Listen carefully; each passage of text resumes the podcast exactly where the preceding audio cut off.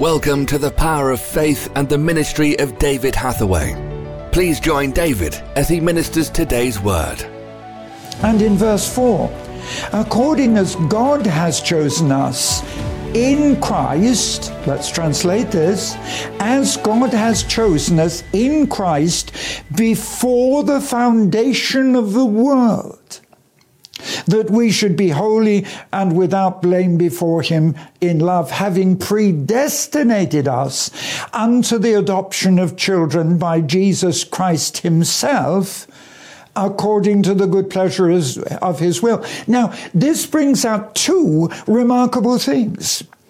The first thing is this, that he says in verse 4, we were chosen before the world began. Now, we do know that the scripture is quite clear that Jesus Christ himself is referred to as the Lamb slain from the foundation of the world. So, as I have sometimes mentioned to you previously, that before sin came, the way of escape came. Now, only God and you know we need God because only God, as a heavenly Father, could make a way of escape before we commit the offense. it, it really gives me such a sense of joy and such a, a sense of blessing that before we sinned, the way of salvation was made before I was put in prison in 1972 by the communists in Russia. Before that happened, God had already planned my way of escape. You know, we have to understand this. The foreknowledge of God, that before we were born, Uh, from our very from the mother's womb god has ordained a plan and a purpose for our lives.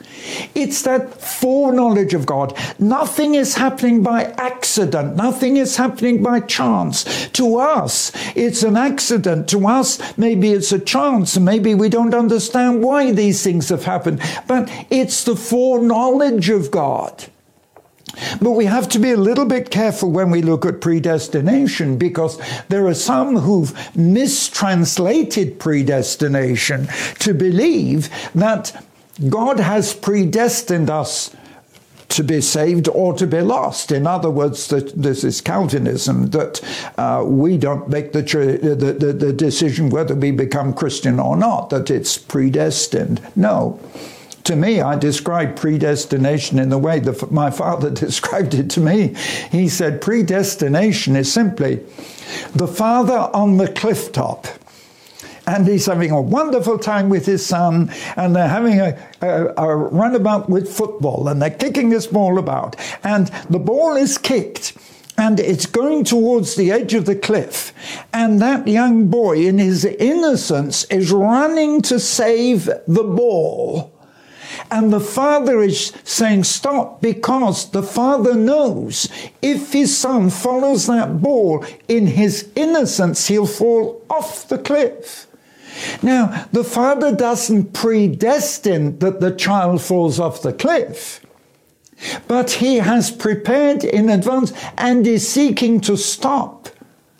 Do you understand? Predestination doesn't mean that God has ordained that you fall off the cliff. But he knows if you carry on in your present way, you will, and he's doing everything in his power to stop you.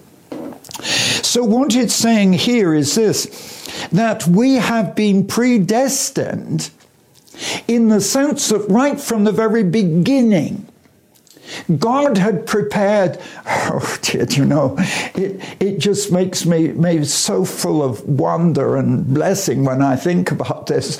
That when we look at the sin of the world and we look at the corruption in the world and when we look at all the battles between governments, and I've just been watching a series on Hitler and how Hitler fought the war and all the terrible things that they were doing. And when you look at uh, history and when you look at the terrible things in history, God didn't preordain that this would happen. But what He made in advance was the kingdom, the glory of the kingdom that is to come. So from the beginning, God sees the end from the beginning. We can't. We, we live a day at a time.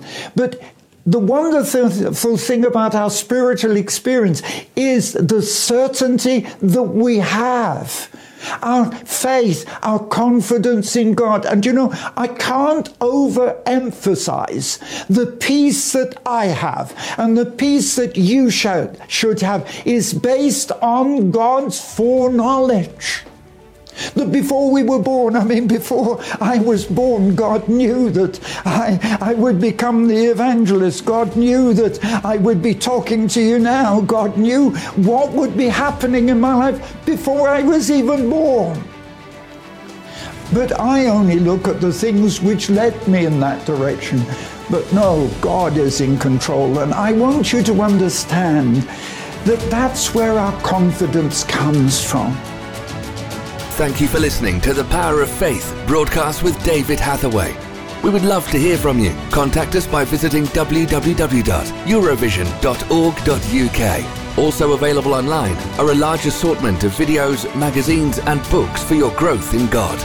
We would like to give all new subscribers to David's ministry a free gift. To receive your free gift, visit www.eurovisiontv.org. Remember, those who know their God will be strong and do exploits.